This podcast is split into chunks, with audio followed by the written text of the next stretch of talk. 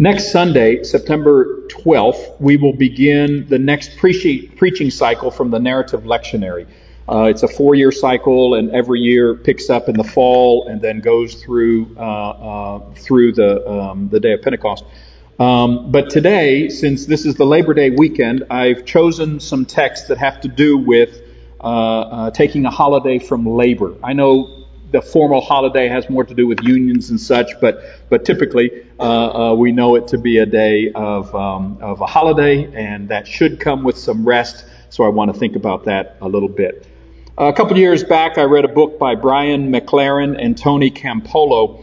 Uh, pretty interesting book. It doesn't have anything to do with our text, but I love the title and the focus of the book Adventures in Missing the Point. Adventures in Missing the Point. Well, in the text that we're going to read today, the Jewish leaders that Jesus is dealing with uh, missed the point. Totally. Uh, but before we get too harsh and come down too harshly on them, uh, we should realize that we haven't done much better. We've kind of missed the point as well about this issue. And the issue is Sabbath. Now, for the Jewish leaders, Sabbath, uh, the Hebrew word for Shabbat is to cease or to rest or to stop. Uh, had to do with regulating how much work you could get away with, what the limits were, and, and what that looked like without violating the scriptures. They had created this very elaborate code, uh, 39 different types of work that was prohibited, and these were the specific situations of what you could and you couldn't do on the Sabbath. And they had added so many restrictions to what the Sabbath was about that it ended up being a burden rather than a blessing. Rather than giving rest and refreshment, uh, their legalism had made it almost a type of a slavery. In their desire to protect the Sabbath, they had actually corrupted it. And then Jesus comes along, and he doesn't throw out the Sabbath. He was accused of abusing the Sabbath laws, but he actually fulfilled them in the way that God had intended from the very beginning. And so he shows us what Sabbath is truly all about. Now, we're going to read a text from Matthew and then we're going to read a text from Mark. In Matthew, it's one text, but the, sto- the second story I'm going to jump over and grab from Mark because uh, there's some phrases that are particularly useful, and I think it's a little shorter and it'll be helpful for our understanding uh, uh, for, uh, for what we're going to do today. So we're going to start reading from Matthew chapter 11, verses 28 through 30, and then jump over to Mark chapter 2. Uh, you can find it in your Bible uh, on your device, or it should be on the screen in just one second. Matthew 11, 28. Then Jesus said, Come to me, all of you who are weary and carry heavy burdens, and I will give you rest. Take my yoke upon you. Let me teach you, because I am humble and gentle at heart, and you will find rest for your souls. For my yoke is easy to bear, and the burden I give you is light. And then Mark chapter 2, verses 23 and following. This is the same story that we would have read immediately following this text in Mark, in Matthew, but uh, I'm going to read it from Mark. One day, one Sabbath day, as Jesus was walking through some grain fields, his disciples began breaking off heads of grain to eat. But the Pharisees said to Jesus, Look, why are they breaking the law by harvesting grain on the Sabbath? Jesus said to them, Haven't you ever read in the scriptures what David did when he and his companions were hungry? He went into the house of God during the days when Abiathar was priest and broke the law by eating the sacred loaves of bread that only the priests were allowed to eat. He also gave some to his companions. Then Jesus said to them, The Sabbath was made to meet the needs of people, not people to meet the requirements of the Sabbath. So the Son of Man is Lord, even over the Sabbath. So Jesus begins this section in Matthew chapter 11 by offering relief to tired people. Uh, I, I don't know how you feel and how you've been faring during the pandemic, but doctors have begun referring to people who are tatted. And I don't refer to tattoos, T A T T, tired all the time. When you're working from home and your kids are at home and everybody is at home and the space is limited, it seems like it's just never ending, just always there. And so then Jesus says to all of us, even in the middle of a pandemic, Come to me, all you who are fatigued and overwhelmed. Come to me, all you who are exhausted and weighed down beneath your burdens. Come to me, all you who are barely coping and need a break. Come to me, all you who are tatted, tired all the time. Notice that Jesus didn't say, go to God. He says, come to me. Because ultimately, God is the one that can save us. It's God's actions that began the process of Sabbath rest. But Jesus is so fully confident that He and God are one that He says, if you need to get to God, you can come to me, and I have the answer for your souls. Now, the rest that Jesus offers looks a little different than what you and I might define as rest. Because you see, when we talk about rest, we think about doing nothing. That's how you get rest. You plop down on the couch, you turn the TV on, and you zone out. Well, Jesus says, if you want to find rest, come to me, and I will give it to you. And I'll give it to you in the form or in the shape of a yoke, which is an instrument used to plow fields. And Jesus is indicating that rest doesn't come from inaction. Rest does not necessarily mean do nothing. And we'll talk a little bit later about what kind of rest Jesus does offer. The, the story that follows is where the Pharisees criticize Jesus because he allows his disciples to break the law. And we know that Jesus wouldn't allow that. He broke some of their traditions and rather than trying to get into a theological argument about what is right and wrong on Sabbath, he says, Well, you remember David, the king? Well, he broke the law. He took what wasn't supposed to be for him. And Jesus justifies his actions by pointing to David's actions. And then he makes the two statements that are particularly clear in Mark. The Sabbath was made to meet our needs.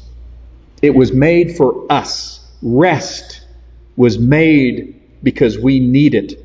And then secondly, Jesus as Lord has the authority to decide what we do and don't do on the day that the Lord has made. Now, these words, being weary, heavy laden, bearing a heavy yoke, are, are terms that are all associated with a consumer society or a society that's focused on producing, endless production. I mean, these are the words that describe a world of stores that are open all night 24 7, 365. And, and now that so many people are working at home, when do you ever go home if now work is at home? Well, for some, rather than allowing more free time, working from home has expanded work and office to now encompass what you do where you live. Interestingly, that kind of world, this kind of world, the 24 7, 365 world, was exactly the context out of which the Sabbath was born. The, the Jews were barely surviving under the heavy handed reign of Pharaoh. They were slaves. And as slaves, they had no voice, they had no vote, and the only thing that they existed to do was to fulfill Pharaoh's desire of leaving a greater impact on the world, making his name great, making a shrine that will last for eternity and at least until the year 2021 as we look at some of the pyramids and other structures that were left. But as slaves, they had no time to worship or to rest. And so when God instructs Moses to talk to Pharaoh, one of the reasons that he wanted Pharaoh to let his people go was so that they go that they could go and make this three-day journey into the wilderness so that they could hold a feast to celebrate and worship God. Well, once they were finally liberated from Pharaoh's hand, God began this rhythm of six days of work and one day of rest.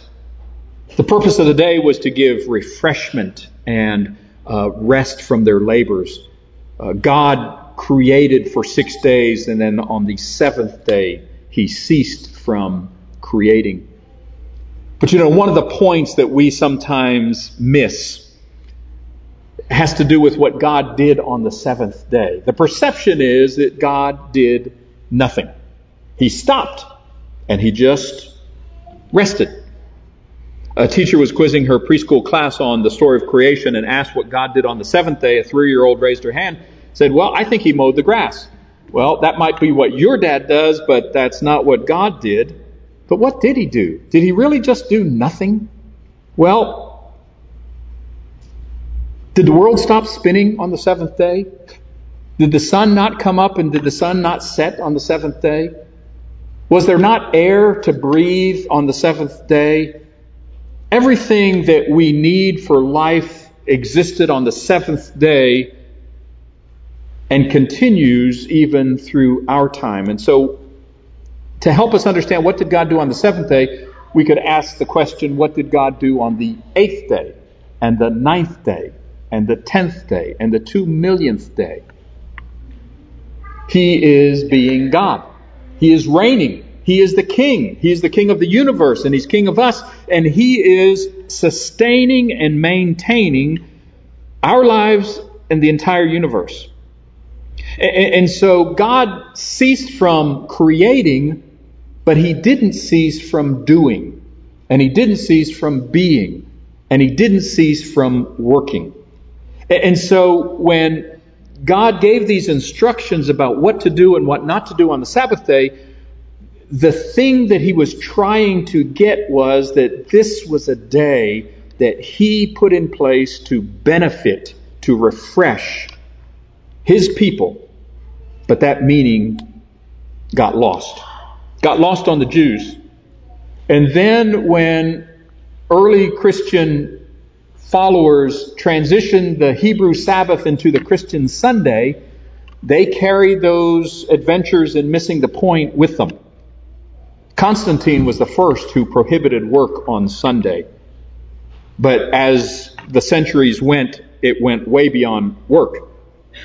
Continuing with the traditions of the Pharisees, the Puritans in colonial America who founded this country uh, didn't only allow work not to happen, but they also prohibited all kinds of other things.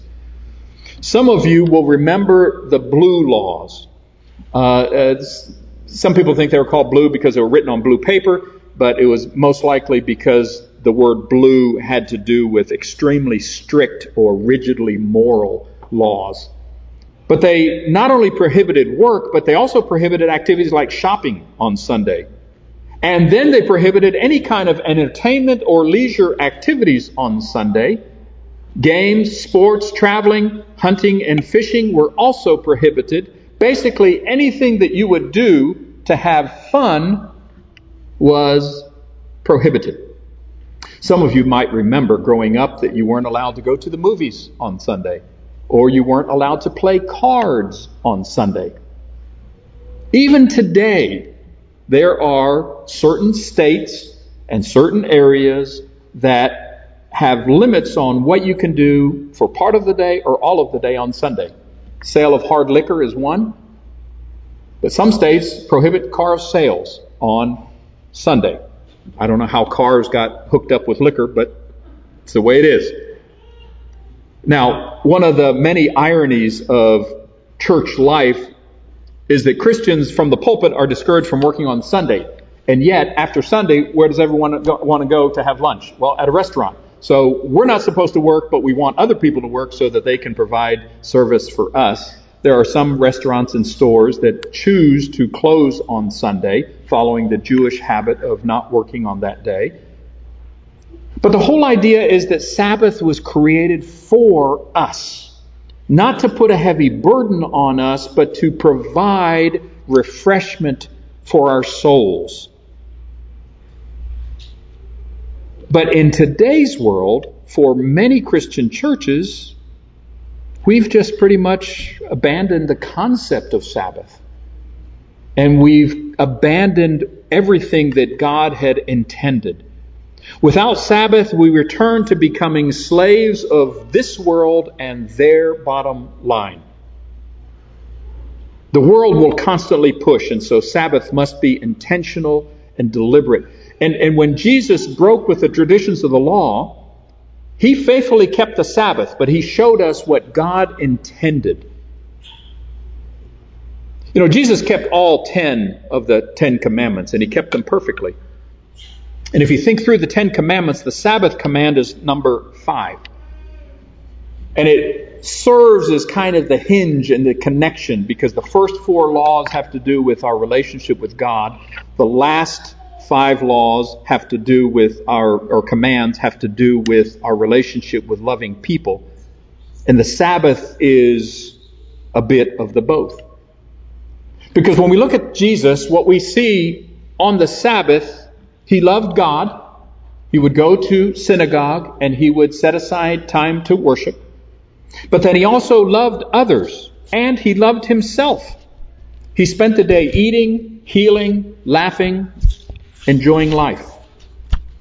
And so a good use of the concept or the day of Sabbath would be to spend it loving God and loving others.